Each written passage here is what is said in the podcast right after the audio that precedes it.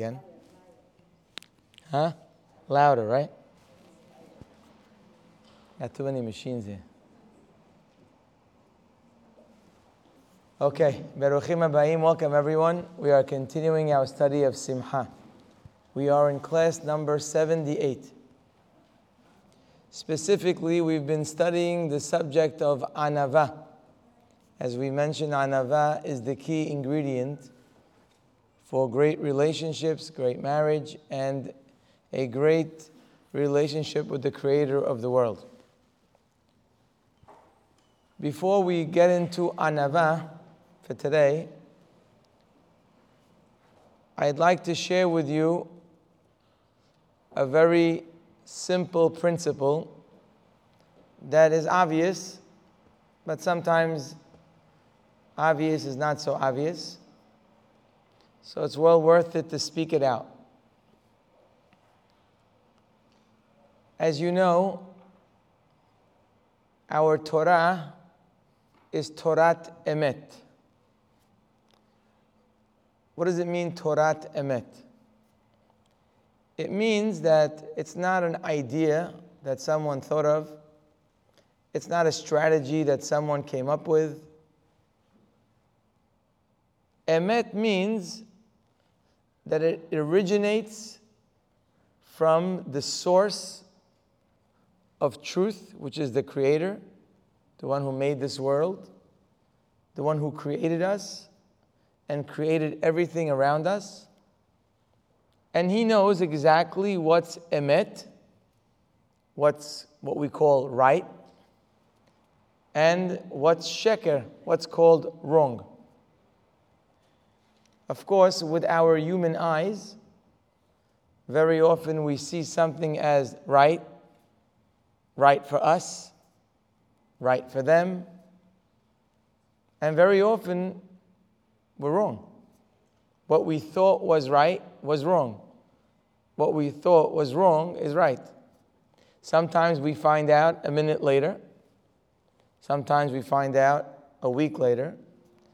And sometimes we find out years later. And sometimes we don't find that at all.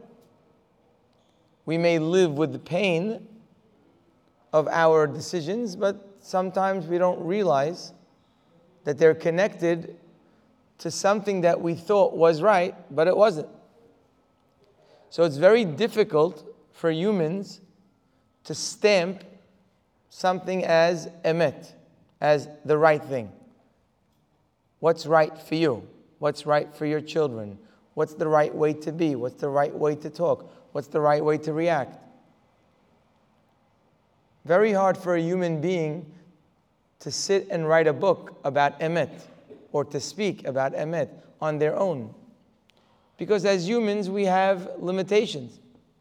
Just like we can't hear as far as we would like. Right now, there are things going on 100 feet away. We don't hear it. We have ears, but we're limited. Our ears are limited, our eyes are limited, our legs are limited, we cannot fly. We're limited. We're also limited in our thought process. We don't see. We think we're going to get somewhere, but the road that we choose actually goes the other direction. But we don't see that because we're limited. It's not that we're foolish, it's not that we're not smart, we just don't see. Especially when we're younger, we don't see anything. Hopefully, as we get older, we start seeing more, but not necessarily. So, therefore, when a person gives advice, either to himself or to people that he cares about, not necessarily can we say, oh wow, that's emet. Very often it could sound great, but not necessarily is it true. That's why we call the Torah Torat Emet, because it's really the only source that we can stamp as Emet, because the one who gave it to us is the Creator who knows everything who sees everything, who's not limited in any way. So he sees the short term and long term effects of everything that we do. That is what the word emet means. Torat emet. It's a Torah, which means it is, it is principles and values and laws that are emet because they originate in the source of truth. In fact, Hazal tell us that when Hashem signs his name, Kavyachol, so to speak, when he signs his name, he signs Aleph Mem Tav, Emet. That's his signature. Meaning the essence of the Creator is truth. There's a right way to everything, and there's a wrong way to everything. And the only one that has the stamp ahead of time before you do trial and error, because there's not much time in life for too many trial and errors. Before you could stamp something, you need to ask, was this stamped by the Creator? Torat Emet. So if somebody sees you and asks you, why are you doing that? So you'd say, because Hashem said. Why don't you eat that? Because Hashem said. So what he said? No, no. He's Torat Emet. He knows what he's saying. He knows that for me, I can't eat that. Just like doctors know that certain people could eat certain things and others can't. How come? That's how it is.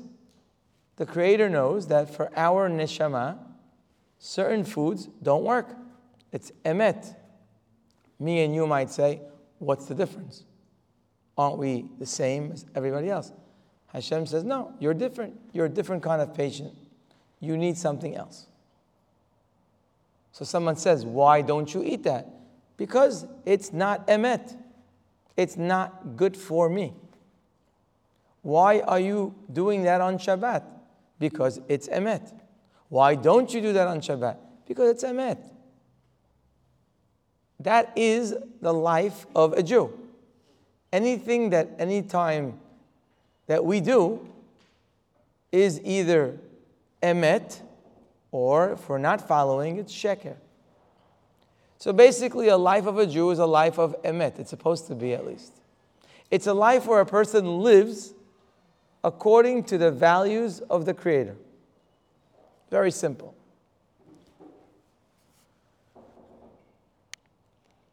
But I'd like to give you a little addition to that. And that is that when the person acts according to the emet, there are many side benefits that he never he never thought about when he was doing the emet. Somebody asked you, why are you doing that? You said emet. But you didn't realize that that emet, besides doing whatever you were doing, brought you so many other things that you didn't know about. There are many side benefits in the world of emet. I know it's not so clear, so I'm going to give you a few examples. Shabbat to the person who never observed Shabbat, didn't grow up with Shabbat, if someone would tell them about Shabbat and its laws and what you need to do and what you can't do, after learning the laws of Shabbat on paper, the emet of Shabbat, Shabbat is called Menuhat Emet. That's what we say in our tefillah. It's interesting. We never knew that there's a menuha of sheker. Sounds like there's a way to have menuha that's emet. There's a right way to rest, and then there's a wrong way to rest. I'm not sure what we think rest is, but Shabbat is called menuhat emet. It's the way Hashem says resting is going to work. If you describe Shabbat and all of its laws to the person who never kept Shabbat, I bet you wouldn't inspire him. I bet the person would walk away thinking, why would anyone do this? Why would you not drive? Is it easier to walk? That doesn't make sense. Why would you not put on lights? Is it better to sit in darkness? It's a better rest if I sit in darkness? Why can't I heat up something? Is it better to eat something cold? Why can't I play with that? Isn't it more fun if I could? And you could say this for a thousand different things on Shabbat. So, to the person on the outside who never experienced Shabbat the right way, on paper, the emet of Shabbat looks dry, unappealing, maybe difficult, maybe complicated, and more. Not exciting for sure. Like if they would keep Shabbat, it would be because they have to. Okay, Hashem said, I'll do it. I believe in God. I'll do it. But I'm really not interested. But what choice do I have? I'm going to do it. So the person says, okay, let's keep Shabbat. And they start keeping Shabbat once, twice, a month, two, three. And as they're living the Shabbat, they start realizing things about the Shabbat that they never dreamed were actually there when they started. For example, without them realizing, they got closer to their family. Because they don't really sit together during the week. Everyone's got a different schedule, everyone's going somewhere. And even if they're there, they're on their phone, someone's running out, someone's coming in. Even if they're there, they're rushing. So, when do you have people, people that you love, and people that you need to get close to? People that you want to get close to? When do you get that chance? And then you realize, really, Shabbat does that for you. It puts people parked on a table for two hours, and they have nowhere to go. Now, of course, if you don't keep Shabbat the right way, you still have places to go. You still figure it out. You'll do basic Shabbat, but you certain things are not for you. I only keep it like 60%, maybe 80%. Because if I cut that part of my Shabbat, I can't enjoy Shabbat. That's a mistake. Because if you have people keeping Shabbat the right way, they have nowhere to go except to visit their parents or friends, rest, read, go to a class, spend time with your family. That's it. There's nothing else to do. You're not supposed to be traveling on Shabbat from place to place. That's not what Shabbat looks like. But if you live Shabbat the right way, all of a sudden you wake up a year later and you realize your family is so much closer to each other. And you scratch your head and you say, When did that happen? When did my, my children get so close? They talk to each other, they actually care for each other.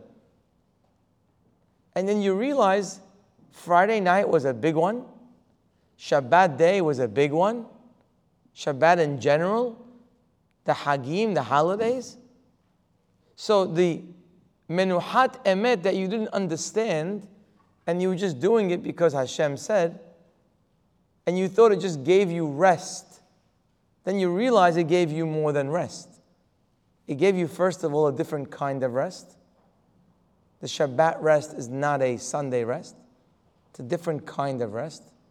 It's a rest of the body and the soul, it's a, it's a rest of the mind.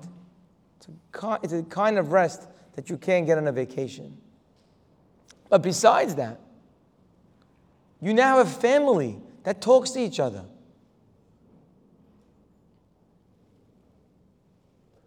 And then you realize that Shabbat has not only kept your family together, it has kept your community together. There would be no community like ours without Shabbat. We live very close to the people that we love family, neighbors, friends are all together. We walk the streets, we see people, we talk to people, people help us, we help them, we're there for each other. We have a wedding, people come every night. We're close. Someone needs help, in 20 minutes, money is figured out. Now, without Shabbat, that would not be so easy. In fact, some years ago, I think I mentioned this once, some years ago, they had a council, a meeting of the rabbis of the conservative movement here in America. And they had a big dilemma.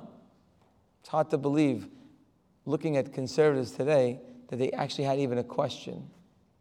But they had a dilemma if they should allow driving on Shabbat. They basically agree that you shouldn't be driving on Shabbat. It's against the Shabbat. It's against the emet of Shabbat. But then they said, but people in America live far away. If we don't let them drive, so then how are they going to get to the Bet Knesset? How are they going to pray in shul? And praying in shul is what keeps people together. So they decided in that meeting, an amazing psak of halacha, they said that people can drive on Shabbat just to go to shul and back. Of course, you have to get the car ready beforehand. Make sure it's working well make sure you fill up gas. This is all in the, I'm not making this up. It's all part of the psak.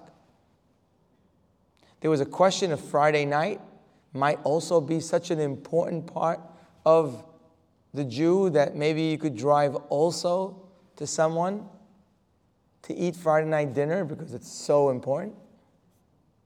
They suggested maybe eat by someone next to shul. And when you read this or you read this 60, 70 years ago, you'd say, wow, I mean, I hear it, it makes sense. If you want to have people, if you want to have Jews, you got to let them come and see each other on Shabbat. I think we would have voted for it. Probably we would have said, but we can't do it because Hashem said no. The Torah says you can't do this. There's no such halacha that says you're allowed to break Shabbat to go to shul. It doesn't exist. There are times to break Shabbat, like when somebody is in danger. The Torah says, danger, Shabbat, danger wins. Milah on the eighth day, you break Shabbat. That's it. There are no other types of rules in the Torah Emet for breaking Shabbat. Going to pray with people is not one of them. Going to have Seudat Shabbat is not one of them. Fast all day. You can't break Shabbat. Don't eat. So, if we were at that meeting, we would have said, I mean, these people make sense. What can I tell you? But we're traditional people. We don't do that. There's Torah Emet. I don't do it. But in reality, years later, you realize that it did exactly opposite. We who did not give such a license because it wasn't there, Shabbat has kept our community close. It actually allowed people to grow more because they knew they couldn't drive. And therefore, it just took a little bit of time to get people to understand that. It was hard for them, but little by little, people started to understand that you got to live close to shul. And what that did is it brought everyone together. And now we have a community that grows just from being close to each other. There are people in the community that are not so educated. They don't know much about Judaism. They didn't learn, they didn't go to school. But just being around it, it's around the corner. But you imagine everyone lived miles away from each other? Where you didn't see people going to shul? You didn't see people coming back? They're going to a class? Where would people get their growth from? Our community has literally been saved by Shabbat. We would not be close to each other if not for Shabbat. We didn't know that when we kept Shabbat Emet. We didn't know that. We did it, Hashem said. But there's other benefits. Your family benefited. Your children benefited from hearing you talk on Shabbat to them. When do you have a chance to say, guys, I just heard something? Let me share something with you an idea, a thought. When do you have that ability to sit with your children, young and old, and grandchildren, to be able to share with them certain wisdom that they need in life? Where are they getting it from, if not from you? And when is that opportunity? When do you have an audience? Shabbat table. Side benefit. Emet has a lot of side benefits that you only realize. Here's the, here is the, the little thing we have to keep in mind. The side benefits, you only realize them when you're in it. When you're not in it, you don't see it. When you're not, when you're not in it, even the emet you don't see. Forget the side benefits. But when you're in it, all of a sudden, a new world opened to you that is closed to most of humanity. Things that we do, we shomre Shabbat, who keep Shabbat kehilcheta. What we have, at one time, a few weeks ago, I was sitting with my children on the Shabbat table. And of course, we were enjoying the Shabbat table in every way the food, the singing, the discussions, the jokes, whatever it was. It was great. It was hours. Nobody wants to, no, no one wants to leave. And I turned to my family and I said, Could you imagine I said, we do this every week, twice at least. I said, could you imagine that a goy never did this once in his whole life? He never had this once in his whole life in the way we have it. Never.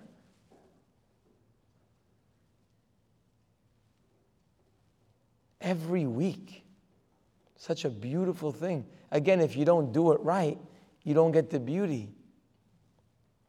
You got to cover all the bases. You know, you have a fence that's supposed to be blocking everybody from coming in, a gorgeous fence. You work so hard on making every little spot strong, solid. And then at the end, you leave this big hole. So all your work to block the fence did nothing. They just come in from the side.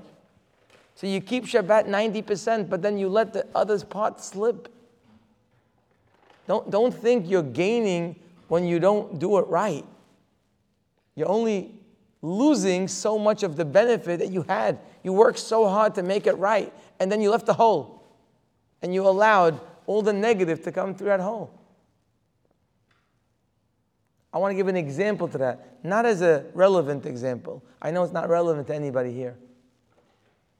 But imagine a person kept Shabbat 100%. Really, 100%. The only thing they couldn't do, they couldn't put away their phones. Too hard for them. They can't do it. They just cannot put away their phone. They're addicted to their phone. They're stuck to their phone. Their phone is like their skin. They cannot part with it. There are such people. So they say, listen, I'm going to keep Shabbat 100%, 100%. But I can't do away with the phone. That's basically covering your security with a beautiful fence and you left a hole for everyone to come in.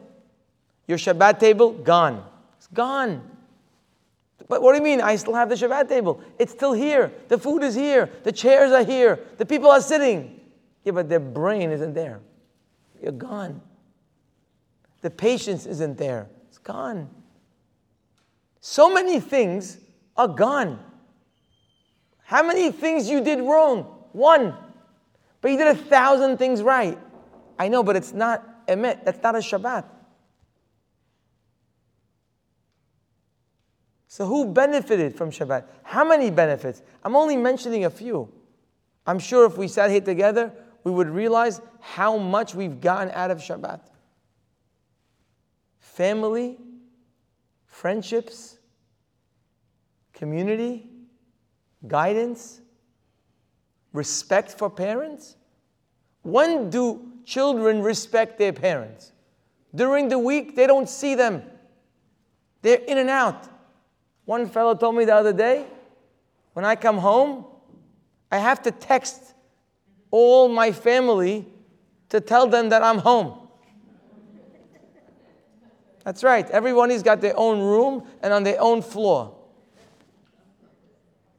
So I said, How is it? Because I was telling him, you know, when you come into the house, you're supposed to come in a certain way.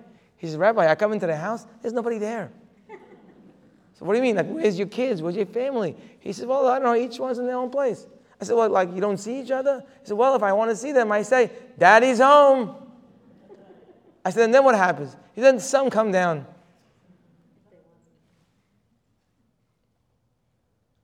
That's what happens. Maybe it's an exaggerated version, but it's something like that. When does a child give respect to his father and mother? Well, in my home, where I grew up, it was Shabbat. Because Shabbat, we made Kiddush, and we all kissed our parents' hands. Not give them a kiss on the cheek, no. We didn't do that in my house. We don't kiss our parents on the cheek. That's, that's equal. That's you kiss me on one cheek, I'll kiss you on the other. We're the same. We're like on the same level. We don't do that. I mean, maybe during the week we would do that. But Shabbat, you kiss your father's hand. You kiss your mother's hand. What does that do? Why do I need them to kiss my hand? Oh, don't kiss my hand. I don't want their saliva on my hand. What is that for? I don't need the respect like that. That's what some foolish parents might think. And I understand them. I don't need it. You don't need it, but they need it. One day in 15, 20 years, you're going to tell them something and they're not listening to you. They don't care what you say. And you say, How come these kids don't listen to me? I don't get it. How come they don't respect me? So I'm going to tell you why they don't respect you and why they don't listen. Because they never kissed your hand. Because you never taught them that there's a mother and father here. And there is someone below, and that's you. You never taught them that. You don't listen to people that you don't respect. You need to respect and then you listen. Are you teaching your children to teach, to learn to listen? On Shabbat, everyone's got a spot. Father sits here, mother sits there. There's a hierarchy, there's a system here. We're not a free for all. So one day you'll wake up and realize the reason why you can give your children advice to help them in life, and they'll come to you when they have an issue so you could work it out with them, is because of Shabbat. You never thought that in a million years that Shabbat would create such a reality in your family. But it does. I can go on and on just on Shabbat. Again, the principle is that emet from the outside looks dry, boring, and unappealing. Hashem made it that way on purpose. If emet looked appealing and awesome and exciting, there'd be no free choice. Nobody in this world will ever choose to do something that's not emet. Why would they? In order to, for there to be free choice, that I should choose to keep Shabbat, it has to be not so appealing on the outside. But the way of emet is as you jump in, as you jump in that pool of emet, all of a sudden, wow, this is great. When you touch the water of the pool from the outside, it's cold. You don't want to go in. But when you're in the water, you don't want to get out. But you got to get in first. Emet has many side benefits. How many people got rich because of Shabbat in our community? How many people struggled or struggle and don't really have money? You know, people talk about how difficult it is to buy a house, but I'll tell you, a lot of people have benefited from selling their homes for much more money than they really deserve. 20 by hundreds going for three, four million dollars. 10, 15 million dollars. What, what's going on? Answer is Shabbat. It is Shabbat that brought price to my home. My home is worth today more. I have a little more security because of Shabbat. It should be worth 200,000. It's worth 3 million, 4 million, more.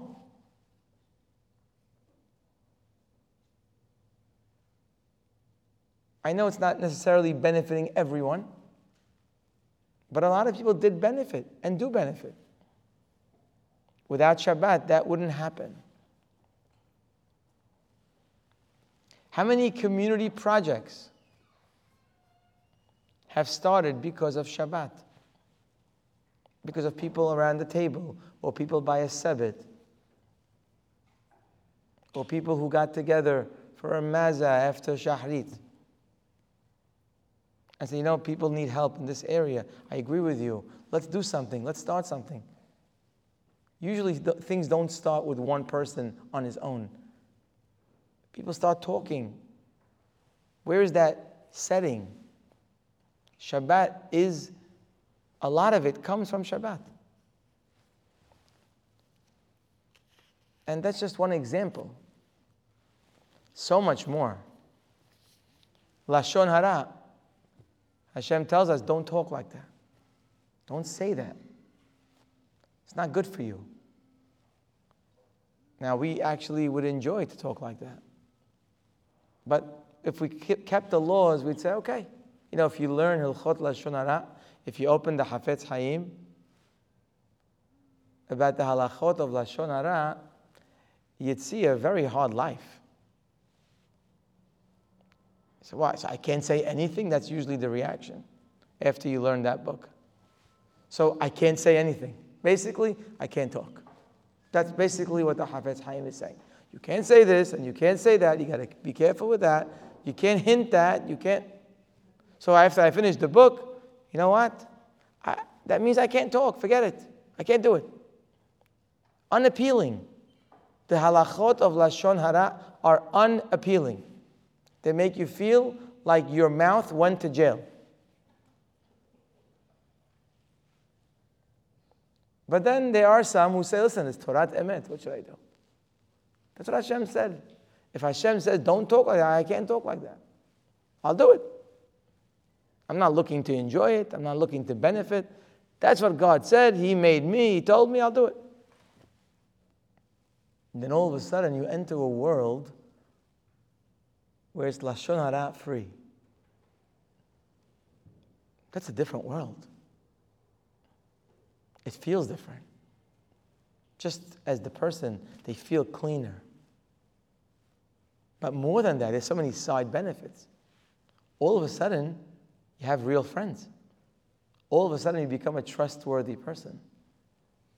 All of a sudden, your family respects you more. You know, when you talk Lashon Hara about somebody else, whoever is listening knows that tomorrow they could be the target too. You lose your value. You lose your trust.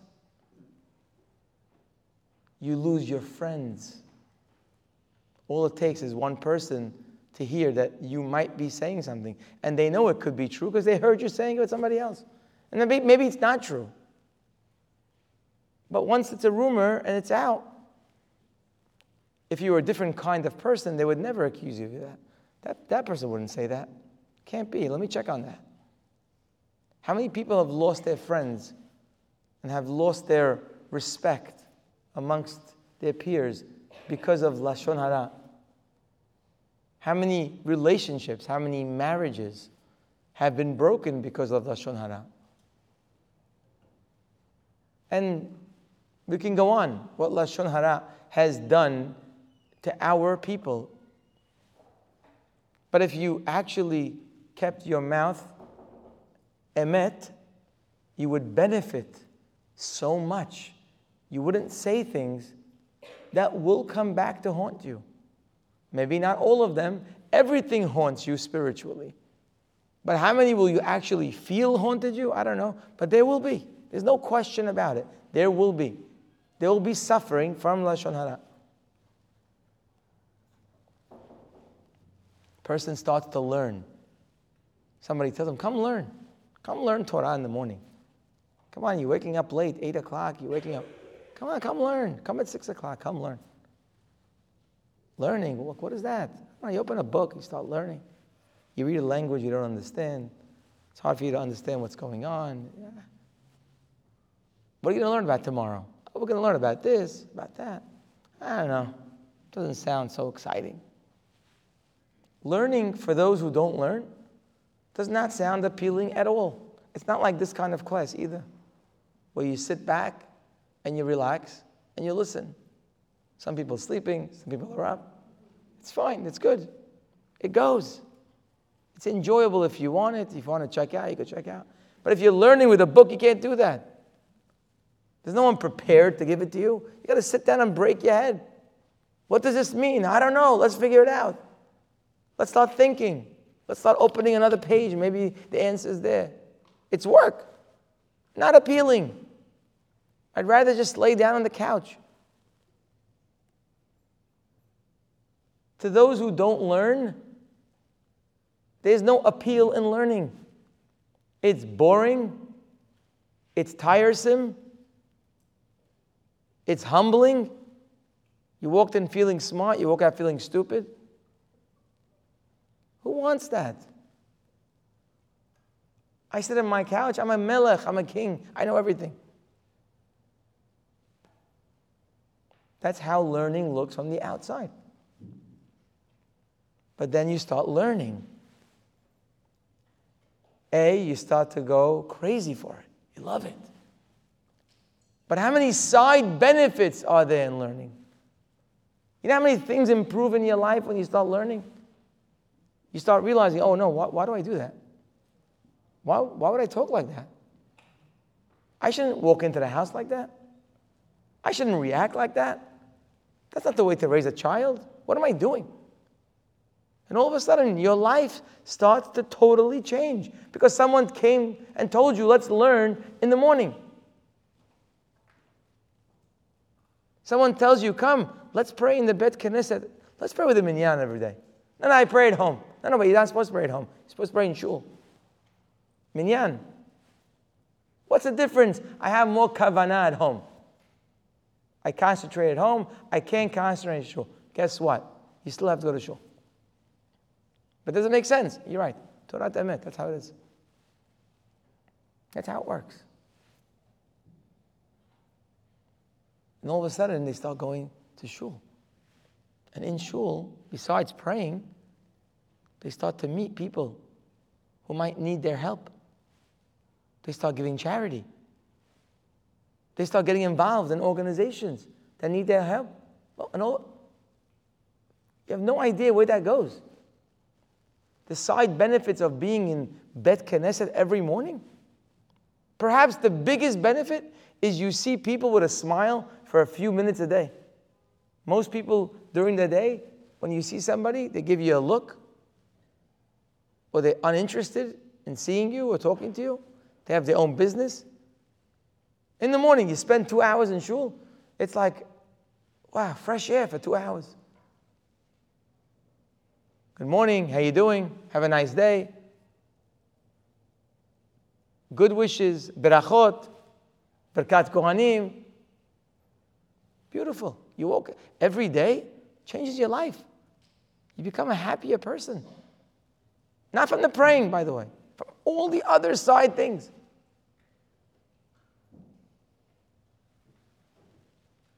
This is endless. Kashrut, same. What kashrut has done for our people. Besides the food, besides the ill effects of foods that contaminate our souls, that make a real impression on our everything that we've discussed already in the past in, in this series. What food can do to your simha. But besides all that, I'm not even going to go into that. When you only eat kosher, you're protected. Your children are protected. There's certain boundaries they'll never be able to cross because they only eat kosher. They can't eat with certain people. They can't be with certain people. The people that you dread and would be frightened that they should be talking to, once you're eating kosher, that will never happen. When you watch what you put in your mouth, you're protecting your entire family and their future. You never thought about that. and so much more. Modesty, another Torat Emet. What's the difference what I wear? What is the difference? Oh, Hashem says, okay, it looks kind of boring to be honest. But if that's what Hashem says, some people will say, okay, I'll do it. What can I do? It's Torat Emet. Ma efshar la'asot. the benefits of modesty, especially by a woman, is life changing in every way. It's literally earth shattering to a person's life. A woman with modesty is a focused woman. Focused on what? She's focused on the most important things in her life. She's focused on her family, on a husband, on a child, but not focused like, I love them, I think about them. Also requires a little focus. Some women are all over the place. She's all over the place. To no fault of their own, they're just that way. But if they would have tzeniut in their life, there are certain things they can't do. There are certain places they can't go.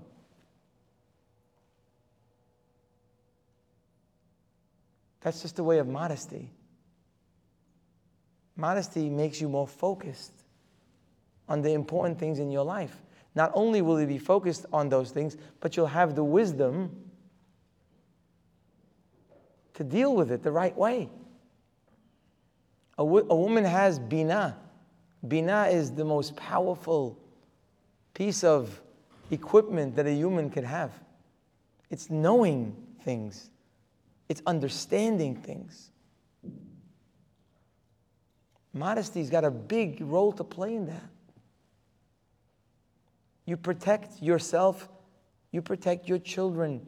You're a better mother, you're a better wife because of it. Now, from the outside, That will never be apparent. Never. In fact, it may look like the opposite in certain ways. But those who are in the pool of modesty, they would never get out. Those who understand and live by it never want to get out. They see how much it's doing for their family, for their children. You raise up a modest girl, it's a different world. You don't have to sit in your bed every night worried what's going to be. It's a different world when your children have that lifestyle. They're happier people. Of course, they have challenges like everybody else, but they're different kind of challenges. They're not challenges where like you want to give up on life. They're challenges where you have to climb the, the mountain. We all have challenges. But a lack of modesty brings a dangerous world to your children. Forget the religion. I would tell someone who's not religious and has no interest in religion raise your children to be modest. You'll enjoy them more, and they'll enjoy themselves more. They'll enjoy their life more. You see, a lot of the issues that children go through, if they were modest, they wouldn't have them. But how? I don't understand. What does that mean? They dress modest? They're not, yeah. Yes. Because modesty is a world, it's not an act. There's so much more that it brings with it. It brings thinking, it brings strength, it brings clarity, and so much more. The way we raise our children. You know, the Jewish people have had a system of education from the time that we were born as a nation. There's a way we educate boys, there's a way we educate girls. Boys and girls need to be separate until they get into an age where they're ready to get married and ready to go into a very difficult world. They need it because they need those years of formation on their own before they're ready to go into the jungle of marriage. Marriage is a jungle. Anyone who's married knows that. Some is a small jungle and some is a big jungle. But until you have developed your qualities, until you've worked on yourself. Marriage needs humility. When does humility become a part of your life? At what point? Well, if you're 12 and 13 and dating, if you're 14 and you're going out, if you're already in the jungle when you're a 10, so when exactly do you work on strengthening who you are? That's why Hashem didn't create us married. You don't think God can make us married from day one? Why do we have to wait till we're 18, 19, 20, 22, 20? Why? What was the Creator thinking? If marriage is an important part of life, which of course it is, from the most important, why don't we just get on it from the beginning? What's this creation where Hashem said, no, no, you can't get married yet. You need time. Time for what? Time to be able to be married. You need time to develop yourself. If you don't develop yourself and you're not happy with yourself and you're not growing yourself, then you're going into the jungle and now you're going to figure it out. It's like a person who never lifted weights and they give him to bench press 500 pounds. How in the world could he do that? So you're supposed to be mehanech yourself. But the world out there in the street basically doesn't give you the time for that. You don't have the time to look at yourself and build yourself. Because you're thrown into the jungle when you hit 10. And when do you figure it out? You don't have time to figure it out because the world is spinning so fast around you. That's one benefit of Torat Emet. The Creator says, raise your child and prepare them first on their own in order to be ready for something that is beautiful but needs preparation. When you don't do that, so you might say, Oh, I'm just not listening to Torah Emet. No, you're doing more than that. You're not getting all the benefits of such a child. I mentioned this before. I don't remember in this class or maybe other classes. But it's something to keep in mind always. Because Baruch Hashem, we do attend a lot of weddings. And I pray that you only go to smahot like weddings. And every wedding, you st- sit there and you're listening to the Sheva Berachot. Sheva Berachot are also during the week. And each beracha of the seven berachot is meant to, to highlight another beautiful part of this marriage. And when you look at this beracha number six and seven, they look identical. Almost seems like we ran out of materials. We just repeated the same beracha. Because the sixth beracha says, Baruch ata Hashem mesameach hatan vekala. We bless Hashem that He brought simha to a hatan and kala. Beautiful. Hashem created simha, and He created that the hatan and kala are able to share special simha that people generally can't, they can't celebrate. Beautiful. That's a creation. Simha is a creation. Good. You come to the seventh beracha and you're waiting for the peak, for the highlights, the last beracha. It's the longest beracha. It's the most beautiful beracha. And you're ready. What are we going to talk about now? We spoke about the simha of the hatan and kala. What better thing? What more important thing? And it says, Baruch atah Hashem mesameach hatan im hakala. Hashem, you bring to the simha, to the hatan with the kala. Anybody listening says, what happened? Did they just repeat the same beracha? So it's almost the same, but not exactly. Like people bring up their children almost, but not exactly. You, you missed something very big. You almost did it. You almost did it right. You almost did Shabbat right, but you left a big hole. Almost. The first one is Mesamea Hatan Vechala. Notice, Hatan and Kala. The last one is Mesamea Hatan Im Hakala, with the Kala. Because these are two separate berachot. The first beracha is that Hashem gave the Hatan and Kala the ability and the time to become happy themselves, not with each other. First Hatan and then Kala, separate. They're happy people with themselves. That's the sixth beracha.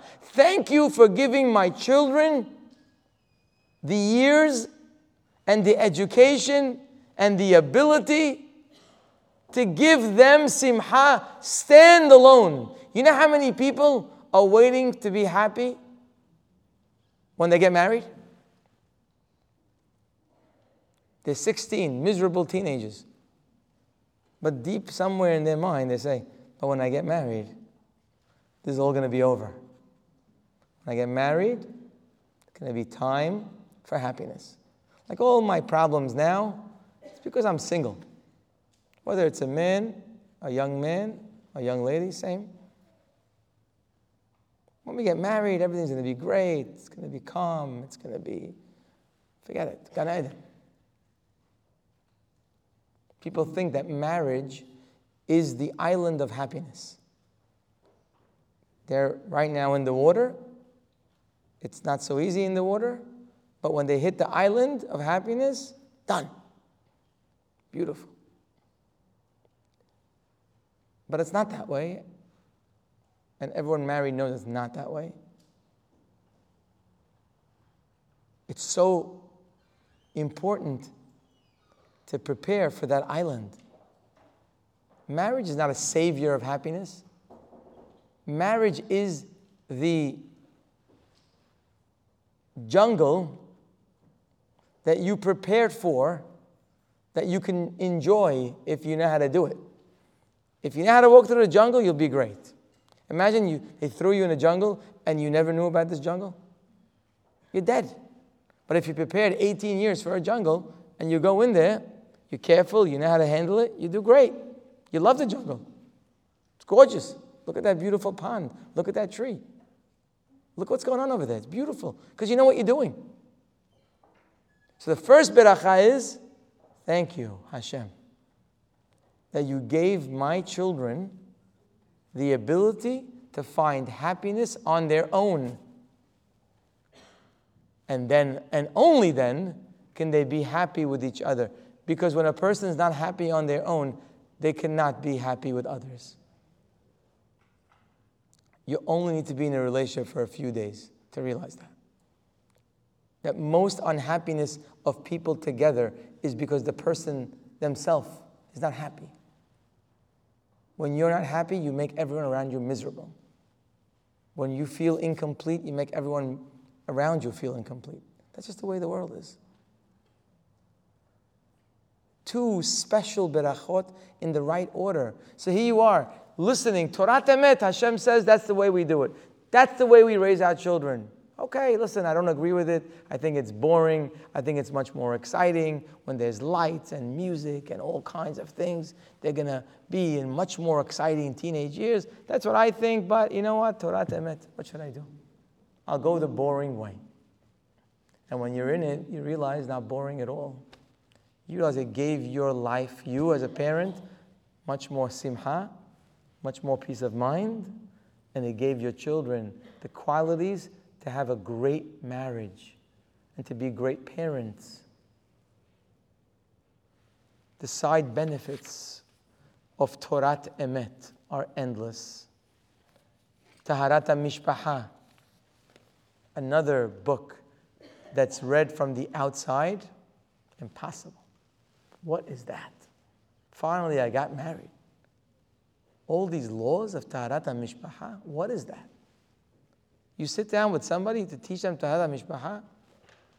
If Lashon Hara was jail, this is like solitary confinement. What is that? What are you talking about? And then there are many people, thank God, they say, listen, it's Torah Emet. What should I do? That's what God said. It's the Emet, it's the right thing. What can I do? So I'll do it. On my own, I'll never do it. But if that's what Hashem says, I'll do it. It takes some years and maturity to understand the tremendous benefits of Taharat and Mishpaha, not the ones of just following the rules. So many benefits that I'm not going to go into today. So many obvious benefits to those who are swimming in the waters of Taharat Mishpaha. But those you don't know about when you read the book. But when you're in the water, you understand it. No one has to tell you, you live it.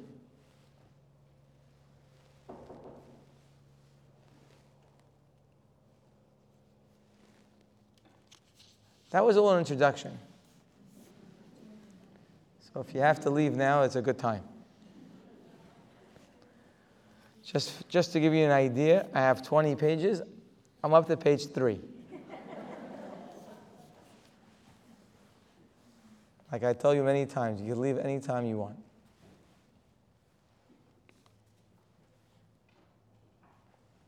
All that was an introduction to one other Torat Emet. There's a Torat Emet that we've been learning the last few weeks. It's the Torat Emet of Anava. There is a Torah about humility, a Torah of what it is If you missed the class, you better catch up. There's a lot to learn. What it is, how to practice it. As you learn more about it, you realize it's not so easy to be humble. You realize that it takes a lot of avodah, a lot of work. And if you really learn humility in the books really well, like Baruch Hashem, we've been learning, you'll start to realize A, you're not humble, and B, you don't want to be humble. Because it's hard work. Being humble is hard, it's an investment. It doesn't feel appealing to live a humble life, especially when you learn what it is. That's what humility is in the books. But Shlomo HaMelech opens our eyes and mind. He doesn't do it by all items. I'm not sure why he's picked this one. But in Mishle, he says, Let me tell you the side benefits of humility. He didn't do it by Shabbat. He didn't do it by other mitzvot. I don't know why, but I guess he wanted to give us something really special to think about.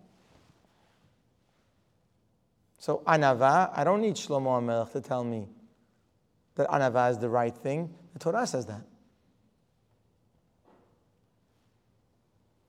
But yet, Shlomo HaMelech feels that it's important that we know the following piece of information. He says, Ekev anava. The word ekev means at the heel. The heel always follows the foot. You can't walk and the heel doesn't follow you. It's an automatic. So when you want to say it's an automatic consequence, you say ekev. Ekev anava, at the heel of humility means if you have humility, what could you expect coming right there? He gives four gifts that come into your life at the heel of anava. One is yirat Hashem, means spiritual success. The things you weren't able to do because it was too hard for you, or you didn't understand, or you couldn't connect to, or whatever it is, all of a sudden, you have anava, you're able to achieve spiritually things that you never were able to do before. Anava brings osher. It makes you wealthy makes you a very wealthy, rich person. Kavod, it gives you honor. People living their whole life for honor. They work very hard just for honor. They travel the world to get honor. They're looking for it every place they can find it. They make parties for honor. They buy things for honor. And sometimes it's costly. But says Shlomo HaMelech, you don't have to travel to get honor. You don't have to fly places. Ekev anava. If you have anava, comes honor into your life. You feel honor without looking for it. And the fourth item, the fourth side benefit, is hayim, is life. It doesn't mean I don't think life of breathing. There's different levels of life. A person who's in a coma, lo alenu, is also alive, but they're not living. There's a difference between alive and living. There are many people alive, but they're not really living. They're not living the max. They're not excited every day to wake up. They're not involved and not wanting to go to sleep because there's so much to do. They're alive, but they're not living.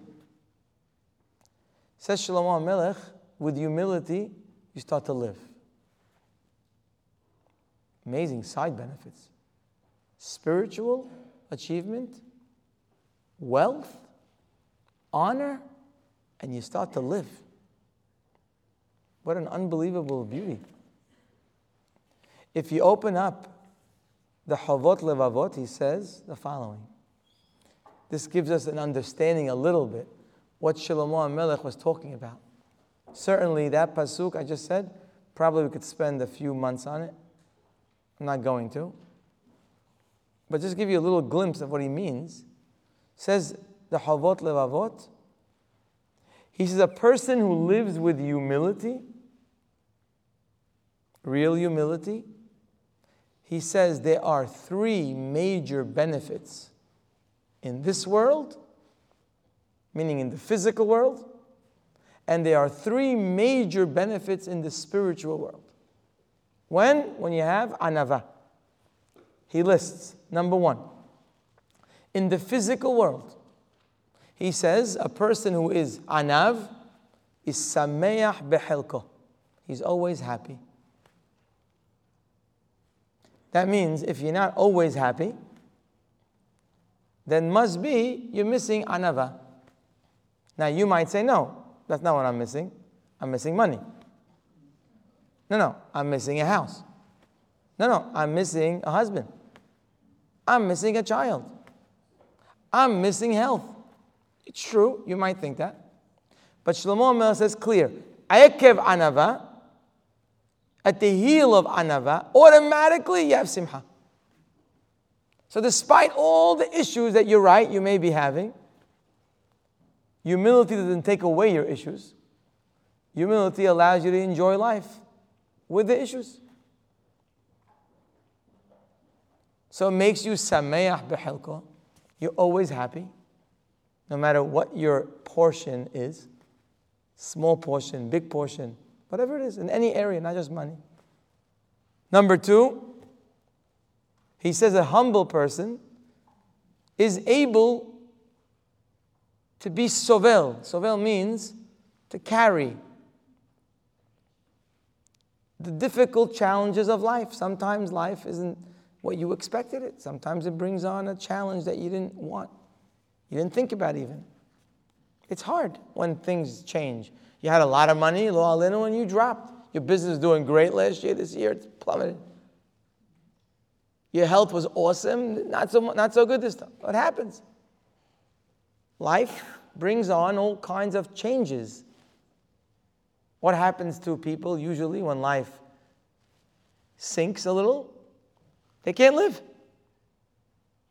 Says oh, you have anava. You don't have to worry. You try your best to live life with all the blessings, but sometimes when life changes, you'll be fine. You handle it. You could carry it. Carry it doesn't mean it goes away. Carry means you continue being happy and sameah, and you carry the box. You don't drop the box. The third thing says Havot Levavot, he says that a anav, a humble person, is motzehen be'ane bene adam ve'ahuv alehem. Which means people love him. Simple. You know what we do to get people to love us? We'll do anything. To be on the invitation list. We'll do anything to be recognized as a somebody. We want people to love us. Says the Havot Levavot. If you have anava, people love you. Not only they love you, they, you have hen. They want to listen to you. They want to hear what you have to say. When you wear the crown of hen on your head, you become attractive. And it has nothing to do with makeup. You become an attractive person. People just want to hear what you have to say. Mom, what do you think I should do? If the mom has hen, That's what her children will ask. Mom, what do you think? What's your opinion? Vela anavim yiten hen, the Pasuk says. Those who are humble, Hashem gives them hen. They get this crown on their head. They become this magnet. People want to be around them, they want to hear from them. Three benefits in this world of humility always happy with whatever you have or don't have. No matter what the challenge, you're carrying it and you're going. You're running the marathon, you're carrying the box. It was easier to run before the box, but you're still running the same. Just now it's a little heavier, that's all. And people are attracted to you, they love you, they want to be around you, they want to hear from you. And then he says there are three benefits in the spiritual world for someone who is anav. He's number one, he's able to learn clarity in chokhmah. You see, a person who's not humble, he knows everything. What could he not know? I mean, humility means there's what to learn. But if you don't have humility, you know everything. You can't show that you don't know something. Of course, you know it. And if you don't know it, probably it's wrong. Because you know everything that's right. So, therefore, basically, if you're not humble, you can't learn. And if you can't learn, you don't have wisdom. If you don't have wisdom, you're going to fall on your face in life. Who is at fault? Your lack of humility. It takes humility to come to a class like this. Sit down for a few hours to hear People here are older, they have a lot of experience, they went to school, they learn. They're bright, they're intelligent, and all of a sudden they have to sit down and listen to someone else talk. So, what does that mean? I don't know something? Basically, anyone who goes to a shiur is basically saying, I don't know something. And for many people, that's not so easy. What don't I know? Why would I go to a class? What does that mean? What am I missing? Like the three year old who thinks he's missing, is missing nothing.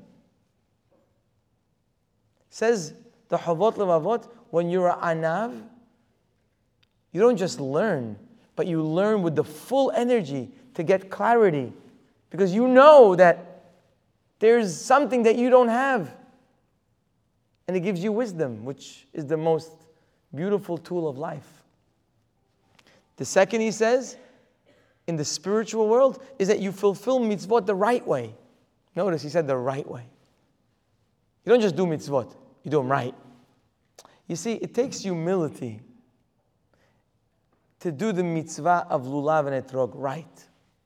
To carry lulav and etrog doesn't take a lot of humility. But to put effort into it and to do it right takes humility. To put on tefillin, you don't need humility, but to put it on right to put it on the right place and to be careful, check it, takes humility. To do mitzvot right, humility brings that. Because if you're not so humble, so you're doing God a favor already by putting on tefillin for Him.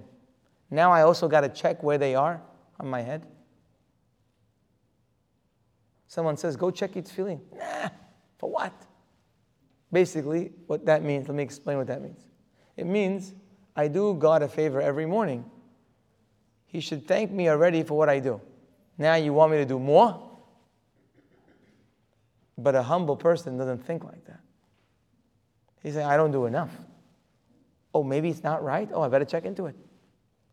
Let me see. Oh, Shabbat, you can't do that? Oh, I didn't know. If you're not humble, I do plenty on Shabbat. I do more than I need to. different attitude.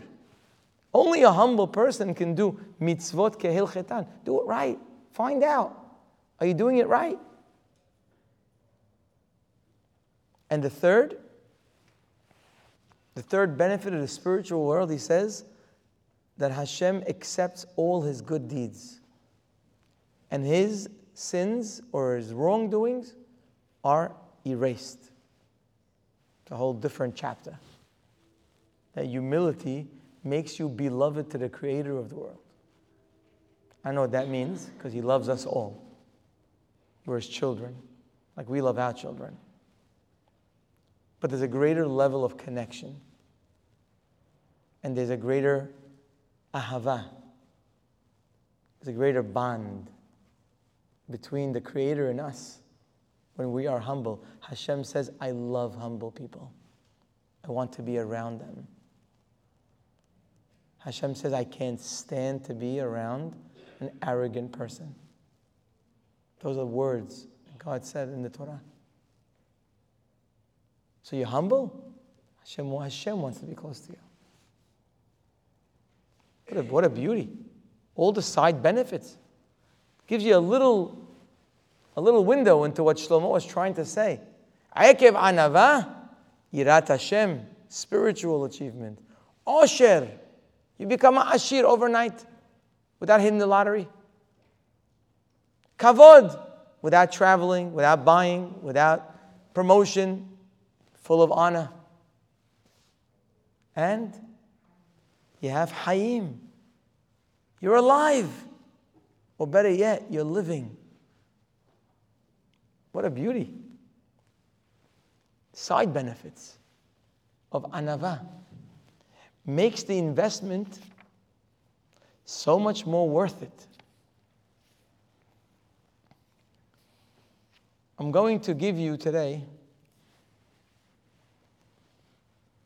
one important test to walk around with you always in life. You know, when, when COVID was around, they were selling tests. Some people, they went a little crazy and they were testing themselves every half hour, even though they were alone for a half hour. Okay, but it was important. Their health was important to them. They're constantly doing tests. When something is important to you and you don't want to lose it, so you do a test. So I'm going to, I'm going to give you today a little pouch, a little test, put it in your pocketbook, put it in your pockets, and carry it with you all the time. Because today's class should, and if it didn't, then I didn't do a good job, it should have gotten you excited to be anav. It should have gotten you excited to be a lot of things. But at the very least, to be a truly humble person and then receive the heel and the consequence of anava. Shlomo Melech's words are exciting. You could take him to the bank. So everybody should walk out of here today saying, you know something? I don't know about everything that this man said.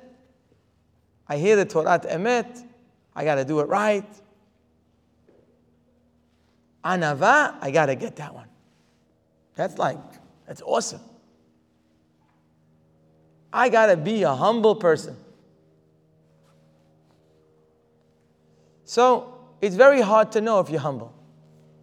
As we mentioned in past classes, it's a very deceiving characteristic. You could think you're humble and sometimes very humble, and you're arrogant and sometimes very arrogant. And all the blessings are falling through the cracks because you're not really humble. So saying you're humble, feeling you're humble, acting humble is not a test. Doesn't mean anything. Sometimes it means the opposite. Sometimes you act humble and you're arrogant. So I'm going to give you a little test that I hope with it we'll be able to achieve something great in our lives and take with us every single moment. So I'm going to report to you a story the Gemara brings in Masechet Shabbat.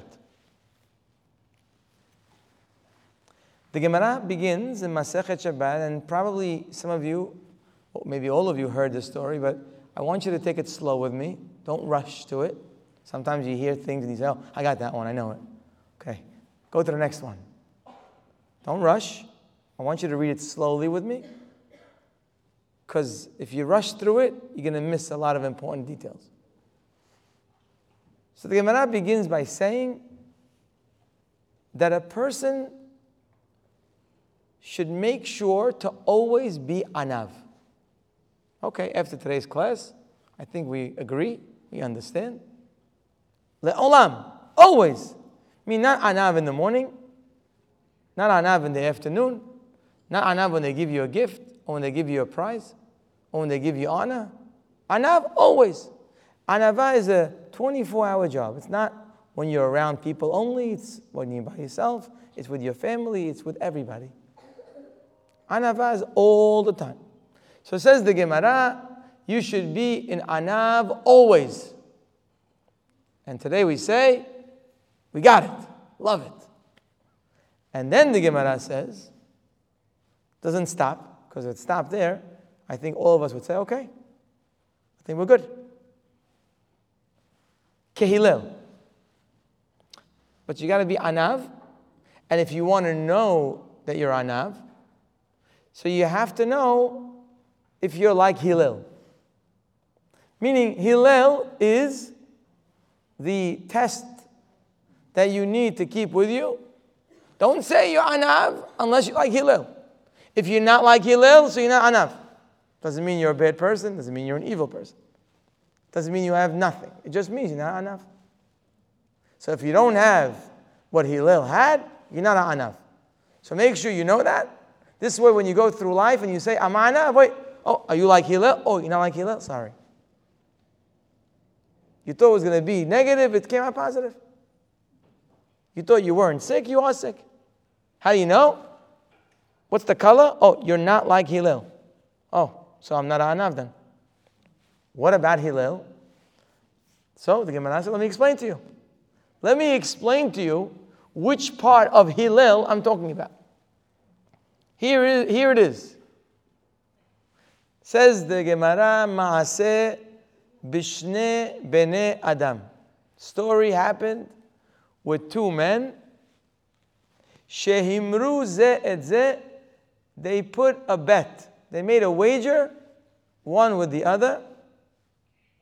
Basically, the wager was Amru, they said, call me, anyone here, me or you, Sheyelech, that will go, Veyaknit et Hillel, and he will make Hillel angry and nervous and upset. Yitol arba me'od zuz. He will make 400 zuz, a lot of money. He'll win the prize.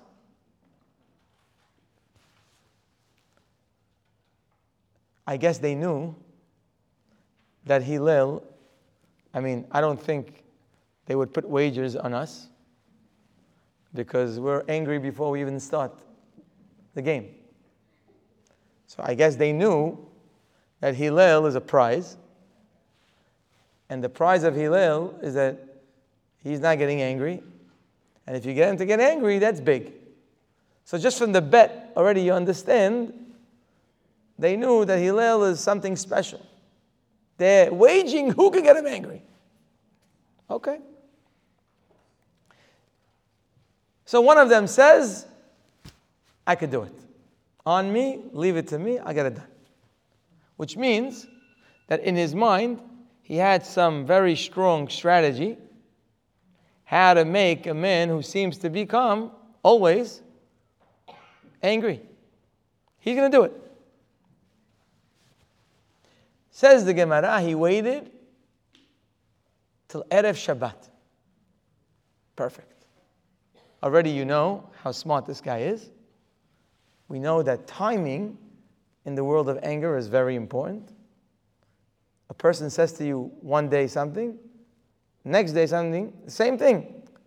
If it's a different kind of mood, you get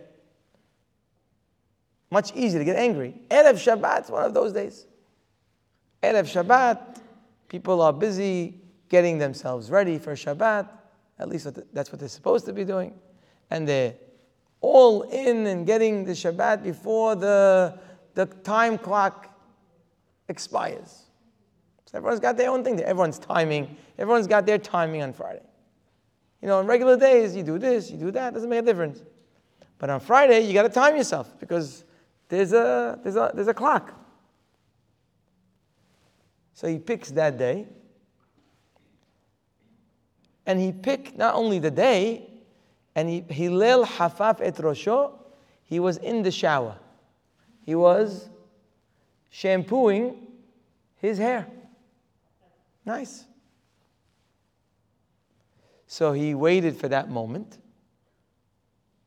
When you're shampooing your hair, your hair doesn't look that beautiful and that great. People don't go out with shampooed hair with their shampoo. So it's another sensitivity in the world of anger when you're caught in an uncomfortable look, in an uncomfortable position. So he timed the day, he timed the look, shampooed hair look. And then he went by the house and he said the following Mikan Hillel. Who here is Hillel? What a, what a powerful statement.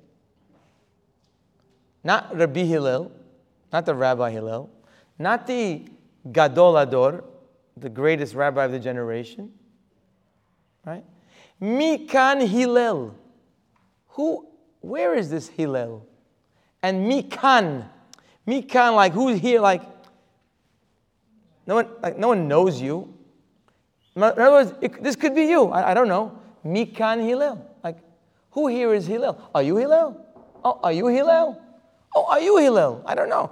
There, there could be a bum there. There could be two bums there. Who here is Hillel? I don't know. Basically, stripping all of his life accomplishments. He is now no different than that guy. Same. Maybe that guy's Hillel too. Mikan Hillel. And he says it twice, like in a very, you know, like you say to your children sometimes. Mikan Hillel, Mikan Hillel. Like he's selling potatoes in the, in the shuk. Disrespectful. Now you took his whole life, legacy, and you, where, where's the respect? It says that he came out, he put on a towel, and he came out. Amar lo, listen to this he says to him, Beni. He says, My dear son, Ma mevakesh. What do you need? What are you looking for? He says to him, She'ela yesh li lishol. You know, I had a question. He says, She'al beni. Please, my son, ask. He says, why is it that the Babylonian people have oval heads? Imagine, such an important question. Maybe you thought he's going to give you a Hilchot Shabbat question, maybe something that's relevant to the Kiddush. You know, can I make Kiddush on grape juice? Like, what, what, what? So urgent that you're walking in screaming Erev Shabbat. So the question that he chose is really upsetting he asked a uh, silly question, and it's not a timely question either. Amar lo, he says, Beni. He says, my son.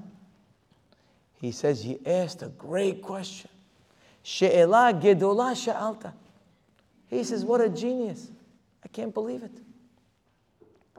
He says, because the Babylonians don't have clever midwives. The midwives, the nurses, not so smart. So they mess up their head every time they come out. Okay. He leaves. He comes back, he waits an hour, gives a little time, space, comes back. Mikan Hillel. He already met Hillel. Now, before you could say Hazid, he didn't know. Now he knows him already. Same story. Mikan Hillel. Now he's really, you know, people try to get on your nerves and you know they're doing it on purpose, at least he feels that, he feels that way. You want to kill them. He says, comes out, Amar lo, Beni, my son, Matam Vakesh. What do you need? He says, I have a question. I was thinking about it. He said, Tell me, She'al Beni, ask my son. He tells him, How come the people from Tarmud, some country, how come their eyes are bleary? Like this. He told him, Who Beni, my son, She'ela Gedola Shalta. He says, What a question. What a question. Amazing. Bomb. He says, Because they live next to the sand. So it always goes into their eye, always squinting. He leaves again, another hour, comes back again. Guess what? Mikan Hillel. Mikan Hillel. He comes out again. He says, Beni, my son, Matan Vakesh. What do you need? He says, She'ela, I have a question. He says, She'al Beni. He says, go ahead.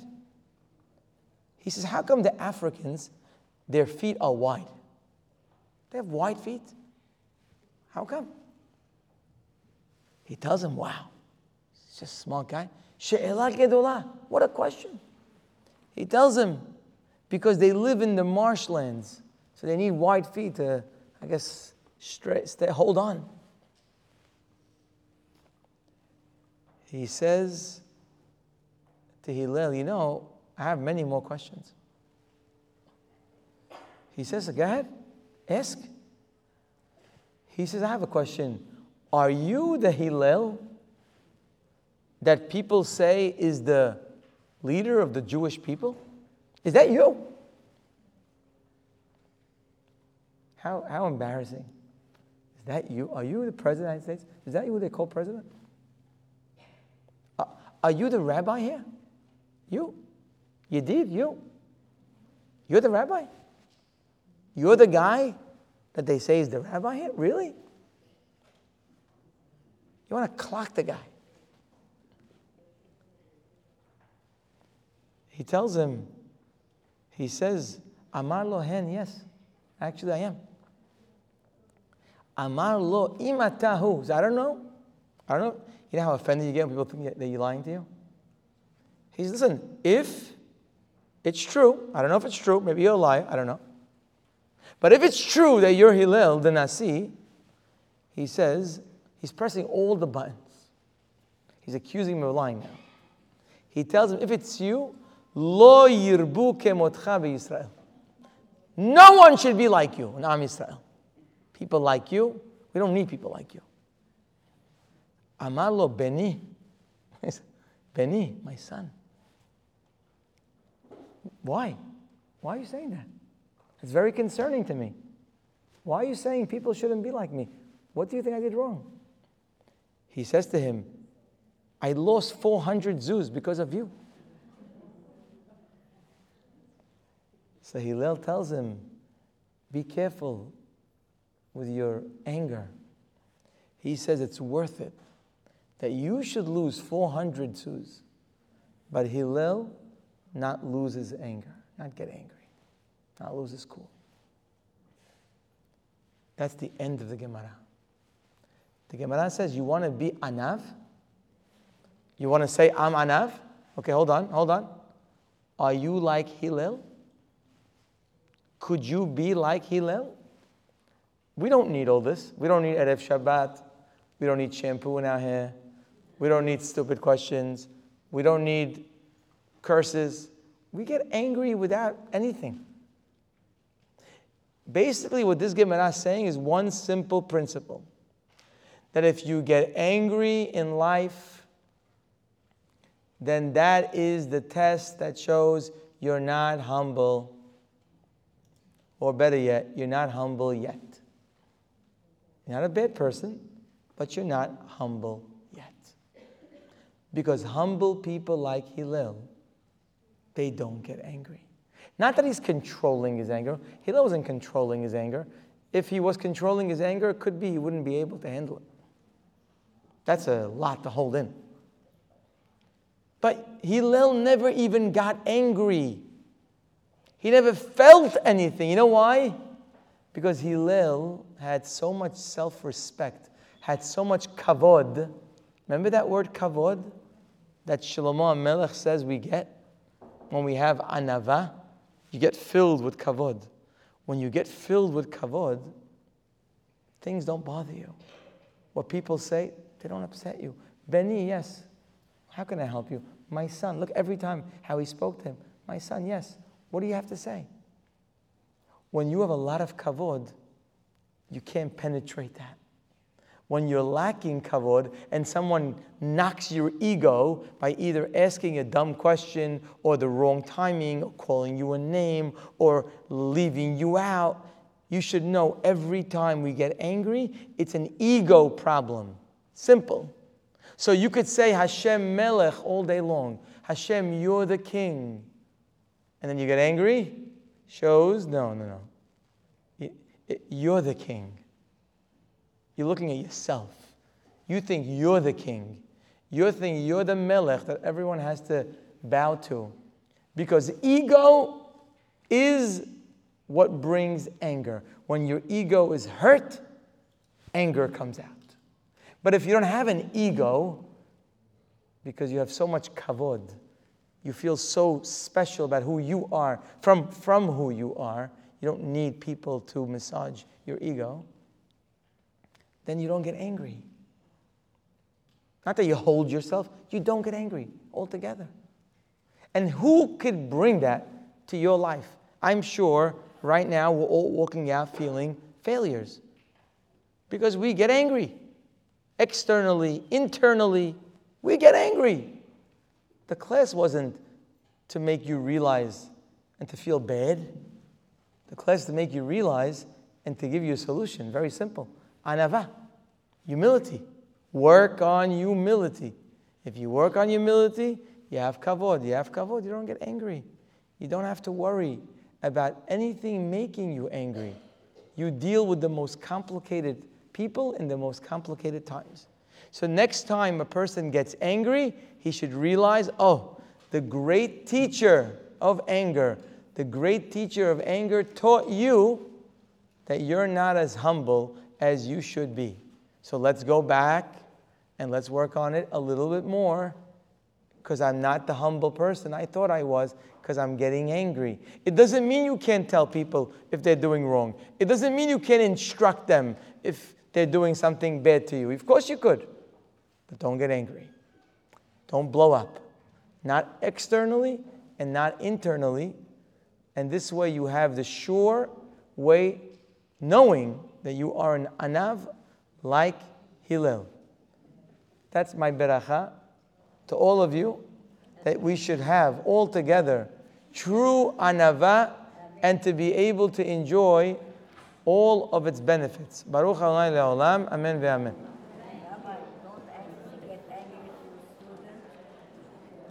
Shouldn't. No. No.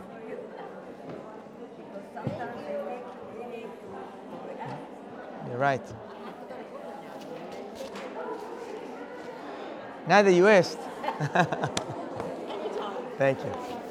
Have a good one. Thank you. Atzlacha. Yes, thank you so much.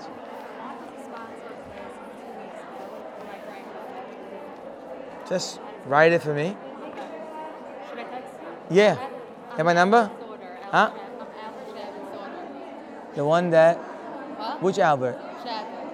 Oh, Albert Shabbat. Oh, beautiful. Yeah, yes. So send it to me. Thank you. Thank you. Atzlacha. Thank you so much. It's good seeing you. Thank you. Thank you.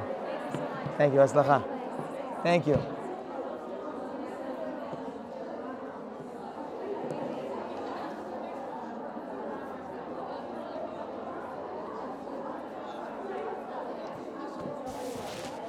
Yes.